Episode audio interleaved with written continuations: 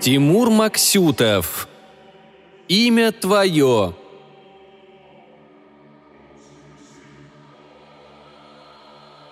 Док велел все описать с самого начала, потому что он собирает материалы для исследования. Ему, мол, надо выработать алгоритм, кто из оставшихся на Земле нам сгодится, а на кого и время тратить не стоит. Я не понимаю, чего во мне можно исследовать, но я привык делать то, что говорят старшие, не особо задумываясь над причинами. И это верно. Если подающий патрубок или витки соленоида начнут вникать зачем и как – пожалуй, двигатель заглохнет. А если уж ионы начнут рассуждать о том, с чего вдруг их выбрасывают в вакуум, да еще с такой скоростью, конец полету. Я всегда был такой. Ел кашу, которую терпеть не мог, стоял справа, проходил слева и вообще соблюдал. Но иногда меня вдруг заносило. Неожиданно для самого себя срывало башню. В такой момент я мог выскочить из окна, пнуть в колено воспитателя или бросить глайдер в вираж, запрещенный инструкциями. И прийти в итоге первым на финиш. Док намекал, что именно эти всплески и были попытками истинного прорваться наружу сквозь толстый слой шлака, который навалила цивилизация. Но я не хочу об этом думать. Лучше уж начну писать, как он велел. Маму я почти не помню. Какие-то обрывки. Теплый запах, теплые руки – она стоит на коленях и обнимает меня. Мне никогда после не было так уютно и так тревожно. Потому что знал, что это прощание. Ее плащ с круглым значком на лацкане, черная окружность с точкой по центру на белом фоне, шуршал, будто звал куда-то, торопил. И она ушла. Мне было десять, когда я рассказал отцу об этом воспоминании. Отец разозлился – Горло его набухло готовыми порваться от гнева жилами. Он кричал, брызгая воняющими пепельницей слюнями. Мол, я ничего не могу помнить, потому что был безмозглой личинкой. Я и сейчас дебил, а тогда вообще был еще зародышем, полуфабрикатом. Что это дурь и фантазии. Он выяснит, кто меня надоумил ляпнуть эдакую чушь и вырвет провокатору кадык. Но прежде выдерет ремнем ублюдка, столь похожего на чокнутую мамашу. Он начал шарить по поясу под нависшим брюхом, но потом вспомнил, что в трусах. Бросился к шкафу, где у него висели брюки, и начал выдирать из петелек ремень, похожий на гладкую желтую змею. Петельки сопротивлялись, они были за меня. Брюки, упираясь, сморщились гармошкой. Я не стал дожидаться результата схватки и смылся. Распахнув окно, сиганул в мокрые кусты со второго этажа – Здорово отбил пятки, но времени страдать не было. Убежал за сарай и спрятался в старой железной бочке. Там пахло ржавчиной и плесенью. По мне бегала какая-то многоногая мелочь, отчего кожа пошла пупырышками. Было холодно и мокро. Отец, ругаясь, бродил по двору и кричал, чтобы я немедленно вышел, и тогда он меня убьет. Логики в этом требовании не было ни на грош. Отец вообще не отличался умом. Теперь-то я это понимаю. Он испробовал разные методы. Фальшиво сюсюкал, что уже меня простил и купил шоколадку, а через пять минут по визору будут мультики. Но я-то точно знал, что нынче вторник, потому что вчера в школе был урок гражданственности, который по понедельникам.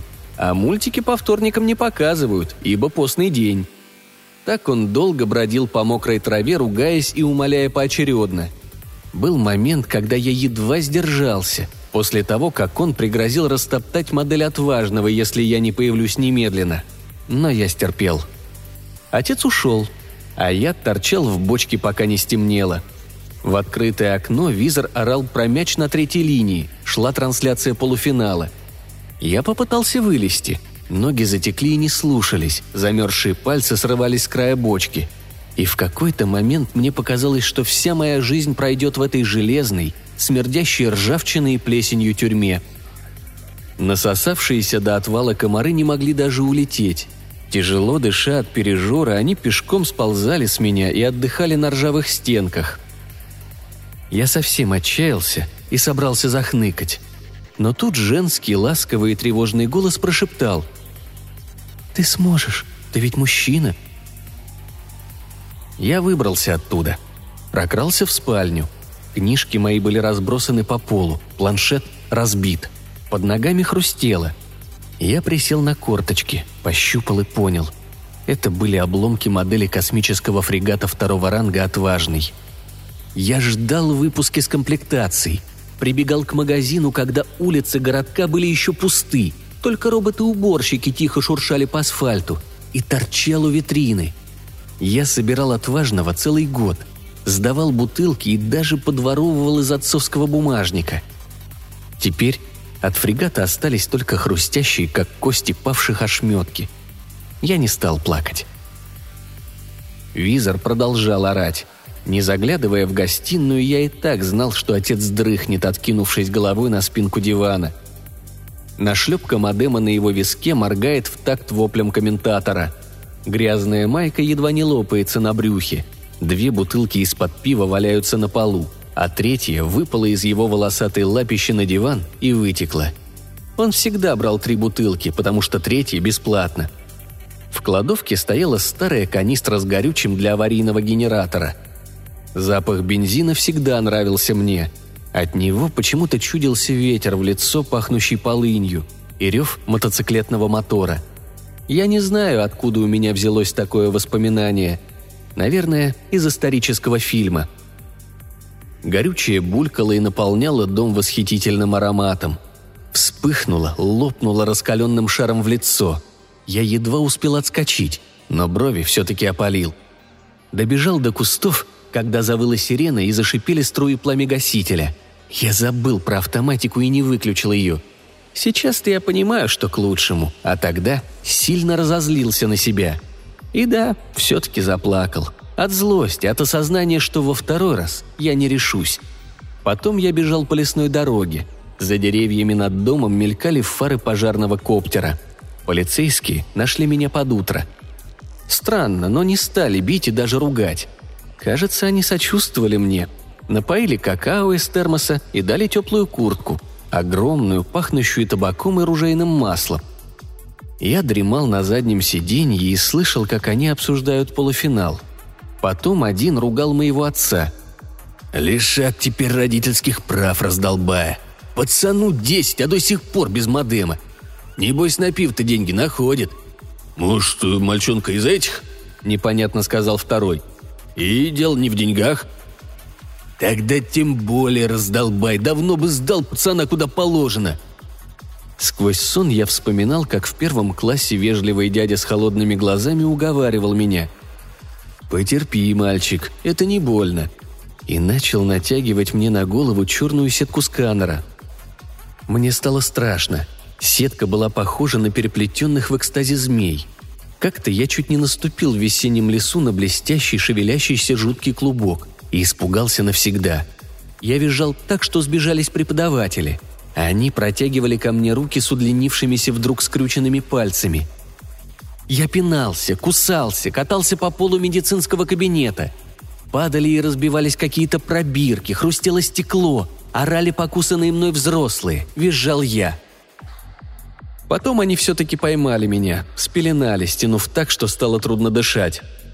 «Ну, что?» – прохрипела моя классная. Холодноглазый тихо ругался, щелкая клавиатурой. Несколько раз поправлял на моей голове присоски – Потом начал бормотать непонятные слова.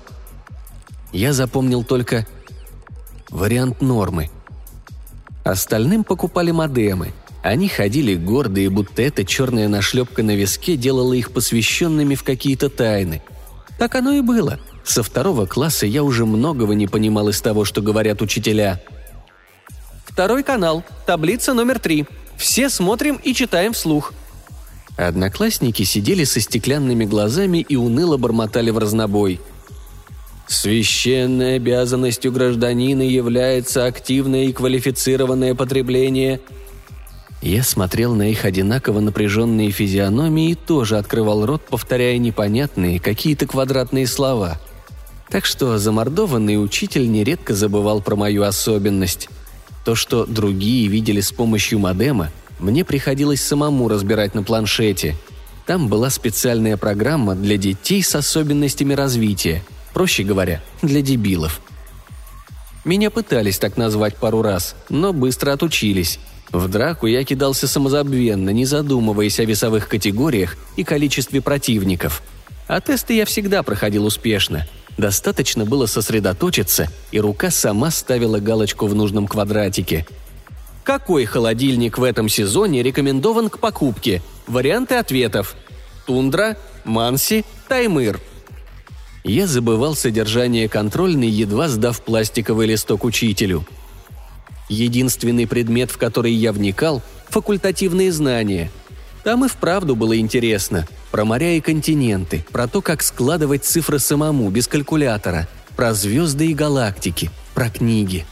Да, не удивляйтесь, у меня дома были книжки. Целлюлозные, тяжелые, с мизерным объемом, по сотни килобайт максимум, без подсветки, со стационарными картинками, иногда даже монохромными. Книги остались от мамы, Отец потихоньку продавал их в музее, но спрос был никакой. К тому же отец совсем не умел торговаться и не уступал в цене. Благодаря его упрямству и тупости у меня было то, о чем и не мечтали ровесники. Древние тома, не входящие ни в список рекомендованных, ни в список запрещенных. О существовании некоторых из них, наверное, забыли даже специалисты по истории и культуре примитивных времен – все это я вспоминал в полицейской машине, потом в участке, где пришлось долго ждать какого-то чиновника. Он задавал вопросы, я отвечал не в попад или вообще молчал. Меня перевозили из одного казенного учреждения в другое. Везде жесткие топчаны, стандартный обед в пластиковых кюветах и решетки на окнах. Кажется, своим существованием я сбивал с ритма их отлаженную машину. Но мне было плевать. Я садился в уголок или сворачивался зародышем на топчине, закрывал глаза и читал книги постранично. Я помнил их все не хуже, чем свой двор. Вот выломанная доска в заборе, вот куст жгучей крапивы, вот 72-я страница занимательной астрономии с планетарной схемой Солнечной системы. Меня два раза проверяли врачи, опять натягивали на голову сетку, сплетенную из толстых черных жгутов. Я напрягался, потел от ужаса, но терпел. Мне все-таки приклеили модем к виску, но я ничего не ощутил, кроме покалывания. Никаких картинок не увидел. Они расстроились, отодрали модем и посетовали, что теперь придется списывать казенное имущество, а это куча бумаг. И смотрели на меня осуждающе, будто я был в чем-то виноват и прямо умолял их об этой нашлепке – Какое-то время я провел в интернате для детей с особенностями развития. Там были ДЦПшники на колясках, доверчивые ласковые даунята, аутисты, рисовавшие яркие картинки цветными мелками прямо на стенах. Одну художницу звали Асей. У нее были синие глаза, искусанные руки и короткий ежик черных волос. Она создавала гигантское полотно на всю стену рекреации. Я часто приходил туда, садился на подоконник и смотрел – Ася не замечала меня. Несколько недель она изображала лучи у солнца. Проводила длинную оранжевую линию, отходила от стены и смотрела. Потом стирала луч специальной губкой и рисовала вновь, в десятый раз, в сотый, пока не добивалась идеальной ровности и нужного оттенка. Еще Ася поселила на поляне под солнцем зайцев, целую армию, тысячи, они прыгали, жевали морковку и обнимались. Симпатичные зайцы с круглыми пузиками и прикрытыми от удовольствия глазами. Иногда ее накрывало. Она вдруг бросала мелок и начинала кусать себя за руку, грызть до крови. Наверное, наказывала за плохую работу. И еще подвывала при этом. Однажды я не выдержал, подошел и взял ее за хрупкую кисть, по которой сбегала темная струйка – «Очень красивые пальцы», — сказал я и поцеловал их. Рука была перемазана мелом и пахла хлоркой. Мы все пахли хлоркой. Санитары валили ее в туалеты тоннами. Ася открыла было рот, чтобы заорать. Она терпеть не могла, когда ей мешают. Но почему-то не стала. Опалила меня синей вспышкой взгляда и сказала. «Отстань, дурак!» Сказала без злости — и даже позволила перебинтовать носовым платком разодранную зубами кожу. После этого случая я знал, она ждет, когда я приду смотреть. Даже не обернется на мои шаги, но по ее худой спине, по стриженному затылку видел. Ждала. И рада мне. а среди зайцев появился странный с крыльями, летящий к солнцу. Мы были как неплановые котята. Правительству не хватало духу нас утопить и не хватало денег нас содержать. Оно постоянно колебалось и мучилось от необходимости выбора, а тем временем еда становилась все хуже, лекарств все меньше, а последние санитары сбегали от нас в дом престарелых по соседству. Однажды приехала комиссия, монументальные мужчины и тетки со скорбными лицами. Их толстые плечи пытался раздавить колоссальный груз ответственности, но плечи не поддавались. Комиссия проредила нас вдвое. Тех, кто постарше, отправили куда-то. Сережку, безобидного идиота с вечными пузырями слюны на губах, вообще признали здоровым и выгнали. Помню, как он растерянно стоял за воротами с рюкзачком, набитым засушенными кленовыми листьями. Он их коллекционировал и пялился на ужасный свободный мир. Посмотрев мои бумаги, самый толстый закатил глаза и начал орать что-то про халатность и нецелевое расходование бюджетных средств. Тетки заглядывали в бумаги через его плечо и устало кивали за лакированными прическами. За мной приехали на камуфлированном джипе – Ася подошла и сказала. «Хочешь узнать, как зовут того крылатого зайца?» Я растерялся. За три года я впервые увидел, чтобы она с кем-то сама заговорила. Смог только кивнуть. «Его зовут Артемом. Как тебя?» Мрачный тип в военной форме подсадил меня в машину. Я оглянулся на ободранное здание интерната и увидел силуэт Аси в окне рекреации – Мрачный вывел машину на магистраль, включил автопилот и захрапел, откинувшись на подголовник. Он был настоящий вояка, даже кружок на его виске был цвета хаки. Мы обгоняли бесконечную колонну тяжелых грузовиков. Она тянулась до горизонта, изорванного зубьями небоскребов далекого города. Длиннющие фуры с рекламой на бортах – туалетная бумага, холодильники, инфрагрили, снова туалетная бумага, замороженные овощи, унитазы, новомодные витаминные смеси и опять туалетная бумага. Я подумал, вот она, истинная картина того, что нужно человечеству. Жрать и делать то, что рифмуется со словом «жрать». Пересекли широкий пояс свалок. Амбре проникало даже сквозь противоатомные фильтры и толстую броню машины – Потом ехали по городским улицам, рыча солярным выхлопом. Уродливый джип выглядел древним варваром на фоне нарядных шариков электромобилей.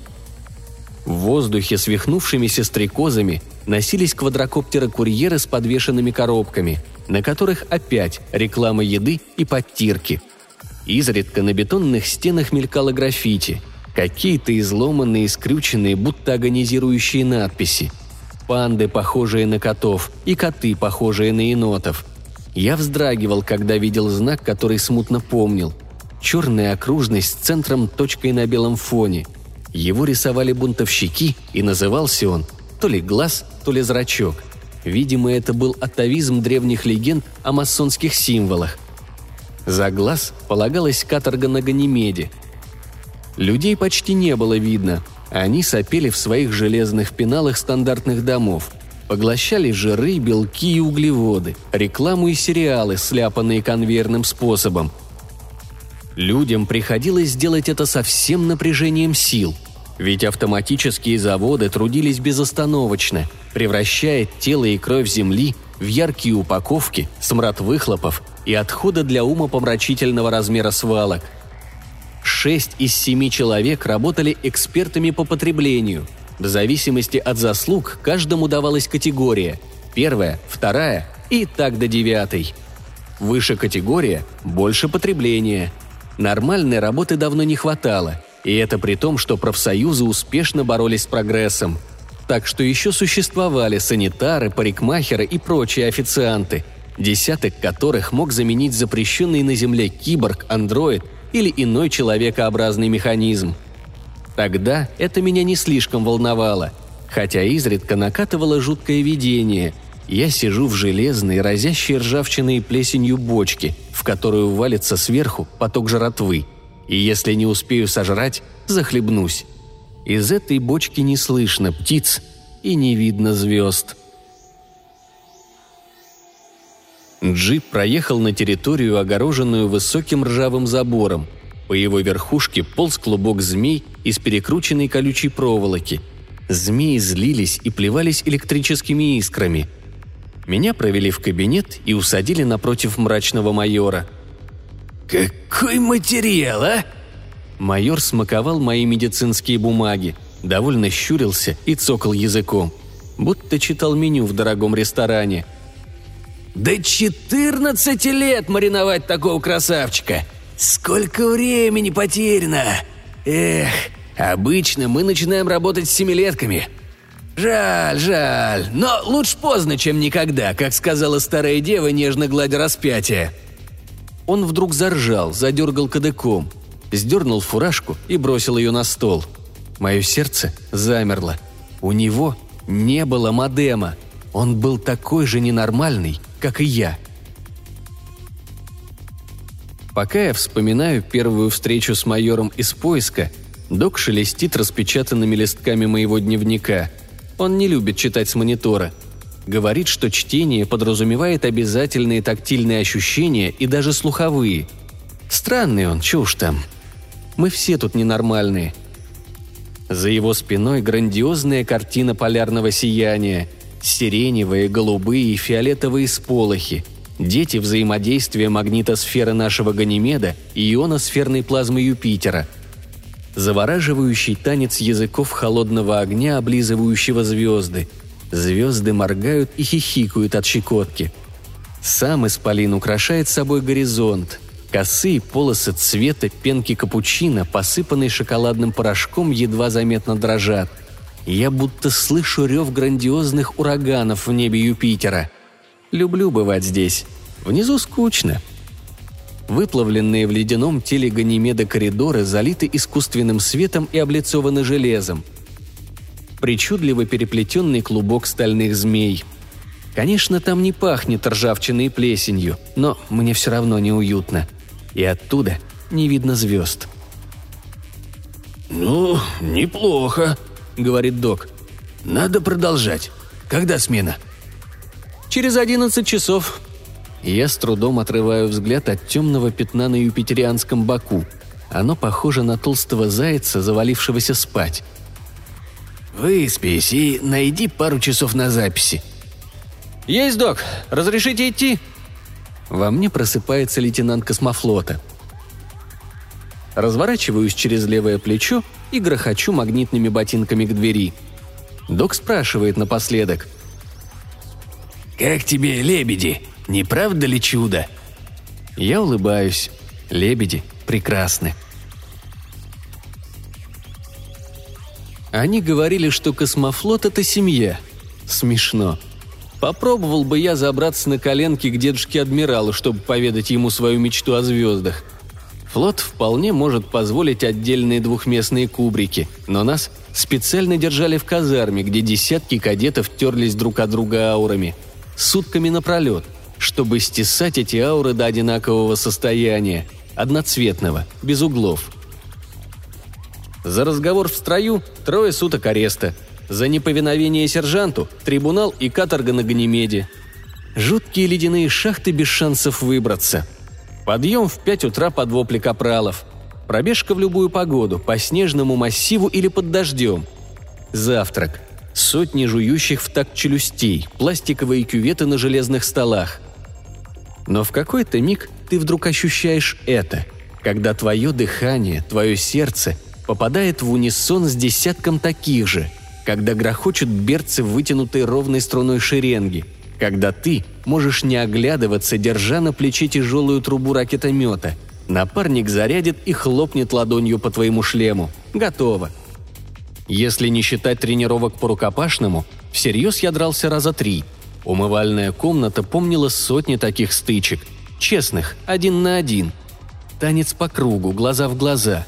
Угадать его удар и выбросить кулак на мгновение раньше. Поймать на болевой, завалившись на мокрый бетонный пол – что оргазм против адреналиновой бури, против наслаждения победой? Фу, мелочь.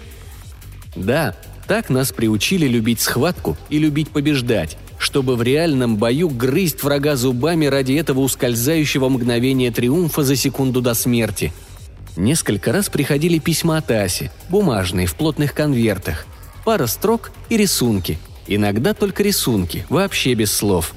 Невиданные цветы, переплетенные и изломанные. Расплывающиеся силуэты птиц в облаках золотой пыльцы. Один раз ее фотография, старомодная, плоская. Она очень повзрослела и похорошела. Синие глаза что-то говорили мне и куда-то звали. Но куда? Через три года нас разделили. Кого в пехоту, кого на штурманский факультет, кого на инженерный.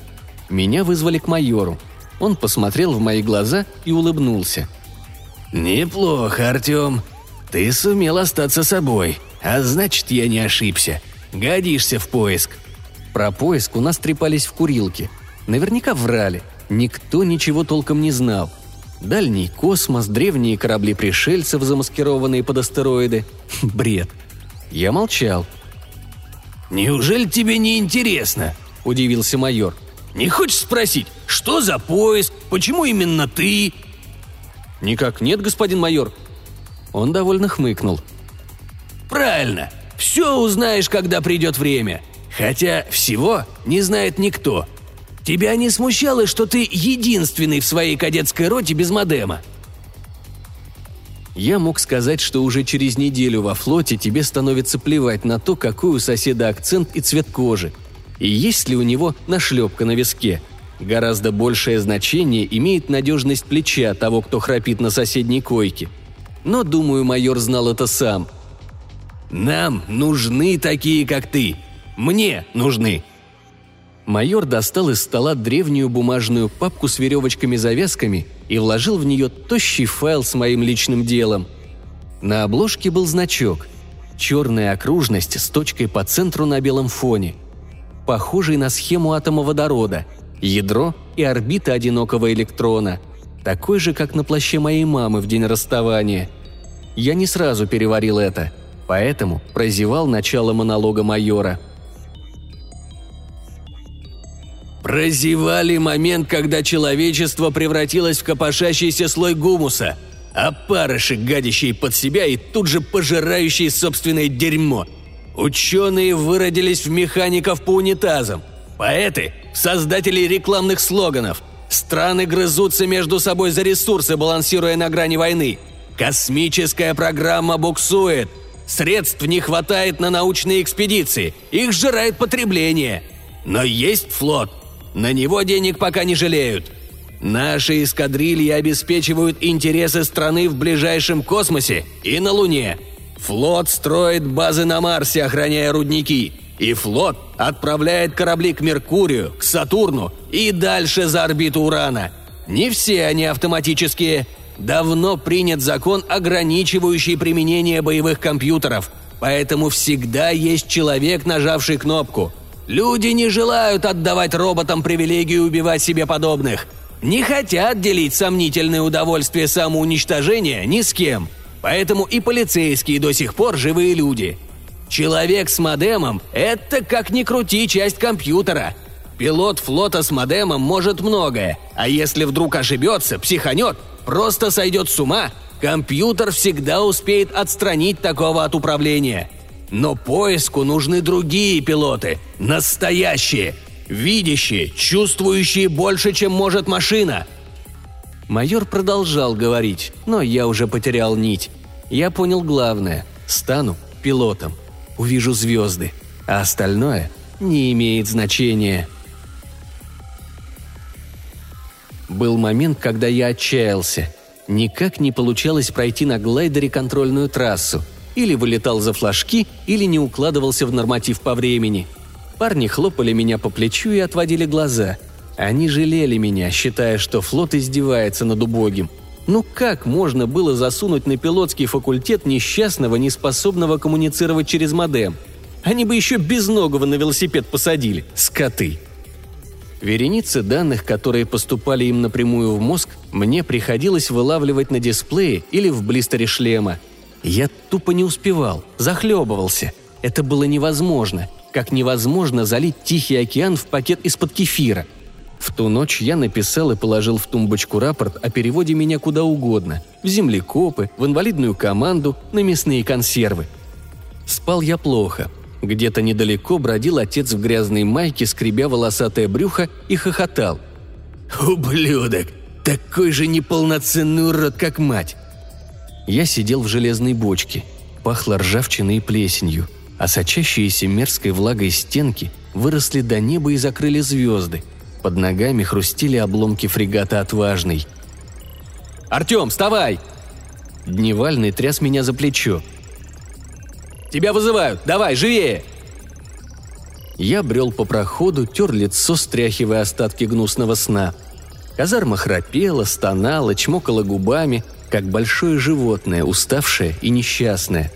В дежурке нетерпеливо мигал зеленый глазок вызова. Взял наушник. В нем бродили какие-то вздохи и всхлипы, будто в эфире ворочался сонный кит.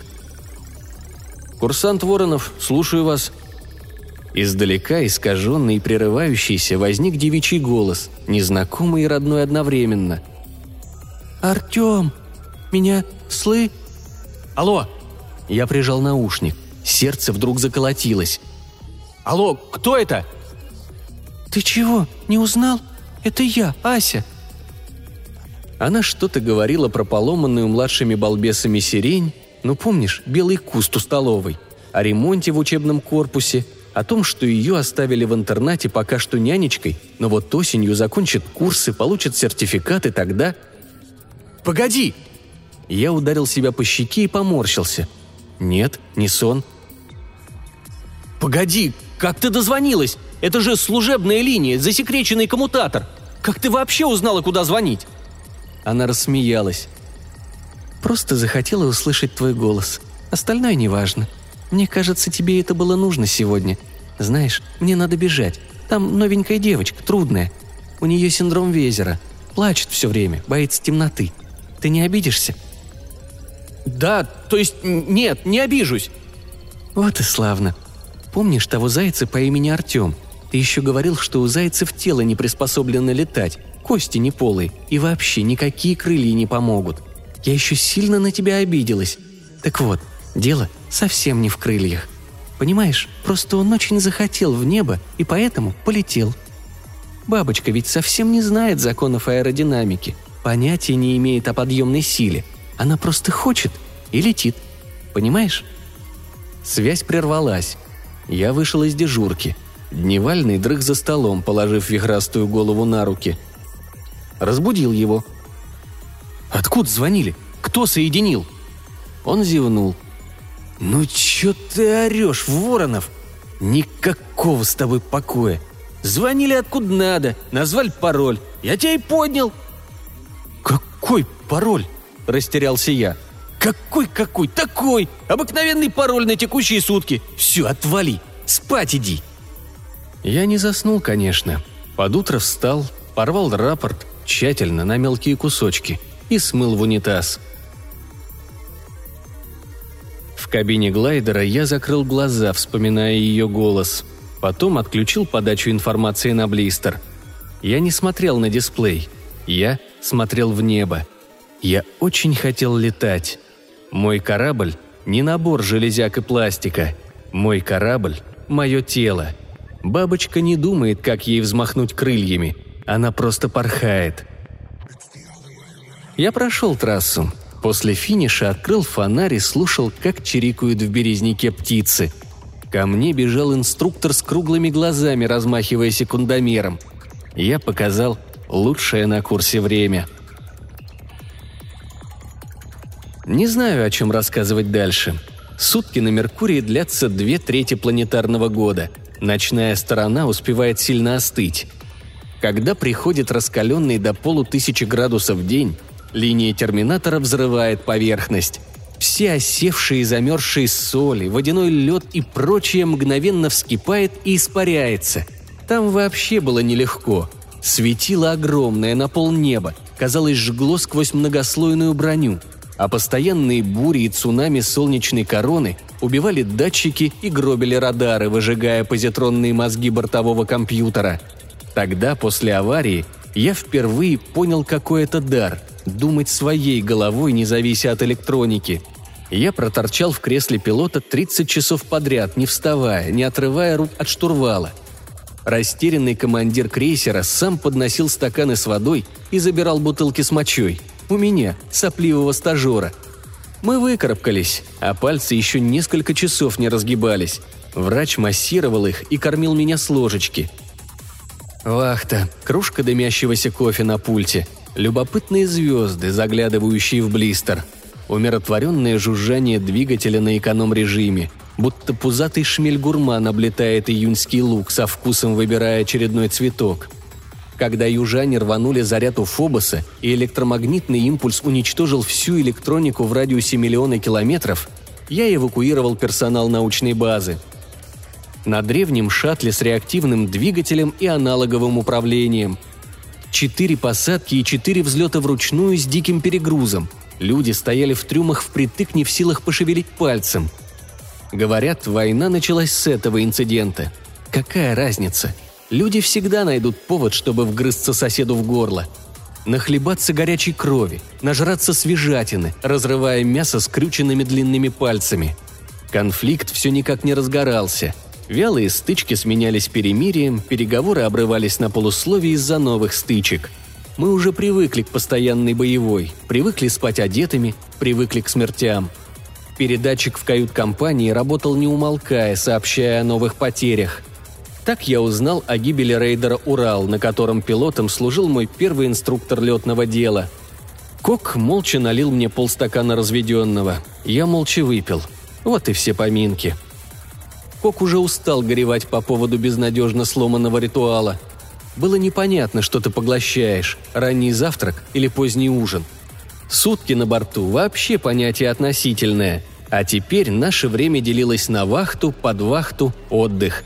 Причем стоило закрыть глаза, как ревун срывал тебя и нес еще не проснувшегося в отсек по боевому расписанию. Все ждали вступления в строй линкора «Светогор». Он должен был радикально поменять расстановку сил и заставить южных покориться. Я ведь так и не сдал выпускные экзамены – Моя курсантская стажировка все никак не кончалась, затянутая войной. Мы болтались на лунной орбите, когда усталый капитан вызвал меня в рубку и вручил кортика погоны. К приказу о досрочном присвоении звания лейтенанта была пришпилена записка от майора. Всего два слова. «Думай, выбирая». Черт его знает, что он имел в виду. Ходили смутные противоречивые слухи про группу «Поиск», то ли мой майор получил орден за успешное участие в переговорах с южными, то ли наоборот, взыскание за неуместный пацифизм. Тогда это и случилось, то, чем все кончилось. Из чего все началось. Это был мой второй полет на катере. Распирало меня, конечно, как воздушный шарик. Две недели лейтенантом и уже командир корабля. Хоть маленького, но боевого, настоящего – Обычное трехсуточное дежурство пришлось на тот самый инцидент в кратере Браги. Приказ – перехватить десантный транспорт противника и уничтожить. Меня тогда удивила его траектория со стороны городка шахтеров южных, добывающих гелий-3 и не воевавших. Но рассуждать было некогда, адреналин захлестывал мозг. Бот сопровождали два истребителя, и пришлось попотеть. Первого я подловил на взлете, легко, а вот со вторым повозился – Пилот там был классный. Ушел на снижение и швырнул в меня торпеду из положения, никак не допускающего залп. Я работал на рефлексах. Очнулся от перегрузки, когда катер уже вышел из виража. А одураченная торпеда выработала топливо, и у нее сработал самоподрыв. Южанин несколько раз хлестнул лазером, но броня выдержала. И тут я поймал его. Старая добрая пушка не подвела – Килограммовый кусок металла, разогнанный до 10 махов, хорош тем, что не имеет мозгов и не реагирует на радиолокационные обманки. Десантный бот огрызнулся огнем и попал. Штурман заорал про разгерметизацию. Я и сам почувствовал, как катер потянуло в сторону, но успел дать очередь. Падали мы рядом. Мне было не отвернуть. Катер не реагировал на команды. Я едва успел захлопнуть шлем и натянуть аварийный ранец – Грохнулись так, что потерял сознание. Наверное, на несколько секунд, но этого хватило на видение. Оранжевое солнце на стене рекреации вдруг почернело, съежилось до размера пушечного дула и начало стрелять в зайцев, игравших на поляне. Снаряды рвали пушистые тела в клочки, а за моей спиной плакала Ася. Тихо и горько. Эта чертова галлюцинация испортила все настроение. Почему-то казалось, что я не победил, а наоборот, проиграл и погиб в этом бою. Я не знаю, зачем пошел к рухнувшему десантнику. Что я хотел там увидеть? Разорванный блистер кабины? Ошметки корпуса? Я привычно перешел на лунные прыжки, скакал как те зайцы из видения, ломанным зигзагом, будто уклоняясь от выстрелов. Но стрелять было некому. Погибли все. Вокруг разбитого корабля валялись разорванные тела, оказавшиеся маленькими из-за расстояния. Когда я добрался, тела не стали больше. Вот Южных эвакуировал из поселка самое ценное – детский сад – Спасательный баркас прибыл через полчаса. Они уложили в реанимационный пенал штурмана и собрали в мешок то, что осталось от моего борт-инженера. Потом по радиомаяку нашли меня. Этого всего я не помню, читал в материалах следствия. Как я сидел над маленькими телами без скафандров и пел им какую-то детскую песенку. Как отбивался от ребят, требуя немедленно приступить к спасению пассажиров борта. Как они меня все-таки затащили в баркас и вкатили тройную дозу успокоительного – я поднялся, когда уже подходили к приемному шлюзу. Раскидал спасателей и сел за штурвал. Развернул баркас, чтобы разогнаться и врезаться в рубку крейсера. Чтобы остановить зал, предназначенный уничтожить шахтерский поселок с тремя тысячами южан. Вот это я помню. Как увидел, ощутил панику на мостике. Услышал ревун тревоги и скрип разворачивающихся в мою сторону лазерных турелей. И почувствовал, ужас ожидания смерти сотен парней, моих товарищей, тех, с кем я полгода делил железо, которых я выдрал из меркурианского ада. Я не мог больше убивать. Я нащупал пылающее сердце реактора и заставил его перестать биться. Лишенный энергии крейсер уползал за горизонт. Его торпеды уснули и остались в своих уютных гнездах. А я, обессиленный, упал на штурвал и заплакал. Бесконечные осторожные допросы. Следователи боялись меня. Их страх плавал по камере серыми обрывками. Но я и вправду не мог объяснить, как мне удалось вывести из строя крейсер. Я просто не знал этого. Меня держали в корабельном карцере. Уже потом я услышал.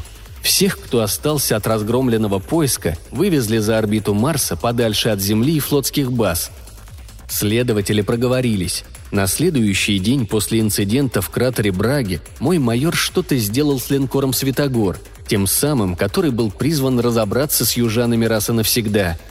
А из наших разведсводок исчезла вторая флотилия южан, самая сильная. У них был свой поиск. Война заглохла сама собой. Куда делся майор, я не знаю, но иногда мне кажется, что он не погиб. Я ищу его до сих пор – там, где звезды разговаривают со мной и где нащупывают попутные космические течения златокрылые лебеди. Приговор трибунала мне принесли в камеру. 20 лет каторги на Ганимеде за государственную измену и уничтожение казенного имущества. Какая разница? Все мои сны были об одном. Как зайцы в ужасе разбегаются по солнечной поляне, как взрывы швыряют их, рвут на части, как я держу на коленях крохотное тельце и глажу ладонью в толстой перчатке, покрытое инеем, лицо девочки лет трех. Это было страшнее самой жуткой каторги в истории человечества, страшнее самой смерти. Конвоир бросил мне пару магнитных ботинок. На Ганимеде сила тяжести в семеро меньше земной, и без магниток ходить трудно. Нас собрали в шлюзе. Там я впервые увидел тех, кто был в соседних камерах – Несколько вояк, тощий очкарик с внешностью ученого, подростки-бунтари, государственные изменники. И все без модемов. Потом мы шагали по коридорам перехода. Грохотало железо под ногами, мутно светилось железо над головой. По железным стенкам сползали капли влаги, смердело ржавчиной и плесенью. Мне предстояло закончить свою жизнь в ржавой бочке, из которой не видно звезд – Тогда я решил, брошусь на конвоира, пусть стреляет. Лишь бы наверняка, никаких парализаторов, которыми вооружены тюремщики. А у этого мрачного пехотинца был добрый армейский игломет с гарантированным результатом. Я не успел. Как хорошо, что я не успел. Мы вдруг остановились, натыкаясь друг на друга. Впереди на освещенной площадке стоял док, неуловимо похожий на моего майора. Он улыбнулся всем вместе и каждому по отдельности. И сказал. «Вот вы и дома, ребятки. Конвой свободен. Спасибо за помощь». За его спиной на всю стену была нарисована черная окружность с точкой посередине. Когда проект «Поиск» набрал силу, правители Земли завибрировали, испугались огласки, волнений населения. Странно, какие волнения могут быть у экспертов по потреблению различных категорий? Что пиццу с опозданием доставили? Или что на туалетной бумаге недостаточно пупырышков? Тогда договорились. Поиск перебирается на спутник Юпитера, а Ганимед везде называют каторгой. Это позволяло исключить любопытство непосвященных – Наших такое более чем устраивало. Чем дальше от Земли, тем меньше помех. «Ты умеешь видеть», — говорил мне док. «Но этой силой надо научиться управлять. Нетрудно заглушить атомный реактор. Ты попробуй наоборот, разжечь огонь ядерного синтеза внутри никчемного комка космической пыли, превратить его в светило». Док долго возился со мной — выводил наверх и оставлял наедине с космосом. Звезды – лучшие товарищи и врачи. Они подмигивали мне и рассказывали о том, что все проходит. И что все можно исправить. Я был настолько плох, что не обращал внимания на удивительное. Док выходил на поверхность Ганимеда в стареньком, аккуратно заштопанном лабораторном халате. В разреженную атмосферу, почти в вакуум – в космический холод около нуля по Кельвину он выходил без скафандра. Когда-нибудь я тоже так смогу. Материя не мертва. Материя хочет осознать, что же она такое, зачем пришла в этот мир. Мир, который и есть материя. Это долгий процесс, но Вселенная не торопится. У нее в запасе миллиарды лет. Сначала мизерная ее часть становится живой – Потом один из миллионов видов существ становится разумным. Потом один из миллиона разумных становится таким, как я. Мы называем себя зрячими. На Земле нас называют психами. Это нормально. Камни на первобытном океанском дне тоже с брезгливым удивлением смотрели на первых одноклеточных. Непрочных, смешных, суетящихся – Потом одноклеточные развелись, надели штаны и сложили из этих камней дома и плотины. В то дежурство я заснул на склоне ледяной гребенки, которыми покрыта поверхность Ганимеда, и увидел это, как я иду по солнечной поляне, касаюсь застывших, скрученных страданием тел, и они открывают глаза, подмигивают мне и скачут за морковкой. Они не умерли, просто притворились спящими», — сказала Ася. «Потому что испугались тебя. Больше так не делай, хорошо?» «Мое дело — космос. Я не занимаюсь Землей. Док говорит, что еще рано, слишком свежа болячка. Но меня все устраивает. Я сажусь под звездами, закрываю глаза и вижу, как выгорает водород в сердце голубого гиганта. Слышу, как одинокий квазар бросает в пустоту крик полной тоски — Вижу, как загадочные лебеди, волновая в форму разумной жизни, распластывают золотистые крылья, ища попутные течения между галактиками. Лебеди не любят гравитацию, она душит их, связывает полет. Поэтому избегают приближаться к звездам. Но когда-нибудь я уговорю их встретиться на нейтральной территории, за поясом Койпера. Я не все могу объяснить словами, но когда-нибудь научусь. Адам давал животным имена. Чтобы дать истинное имя, надо проникнуть в суть, понять, помочь осознанию. Они ждут своих настоящих имен. Шаровые скопления и черные дыры, суетливые бозоны и интроверты нейтрино. Струны, пронизывающие континуум, ждут своего настройщика. «Мы идем к тебе, Вселенная!» Нас больше с каждым оборотом планеты вокруг своей звезды. Придется прекратить записи. У нас оврал. Док срочно набирает команду на землю. Берет и меня. Тут три раза, чтоб не сглазить. Появилась возможность уничтожить воина навсегда, Земляне наконец-то идут на переговоры. Заодно док хочет систематизировать работу по отбору зрячих. Нам жутко не хватает рук, вернее, глаз. Наверное, мне придется возглавить одно из представительств поиска на Земле. Надеюсь, ненадолго. Я буду тосковать по звездам, которые плохо видно сквозь атмосферу. Постараюсь быстро все наладить, чтобы вернуться на Ганимед. Но первым делом я отыщу Асю.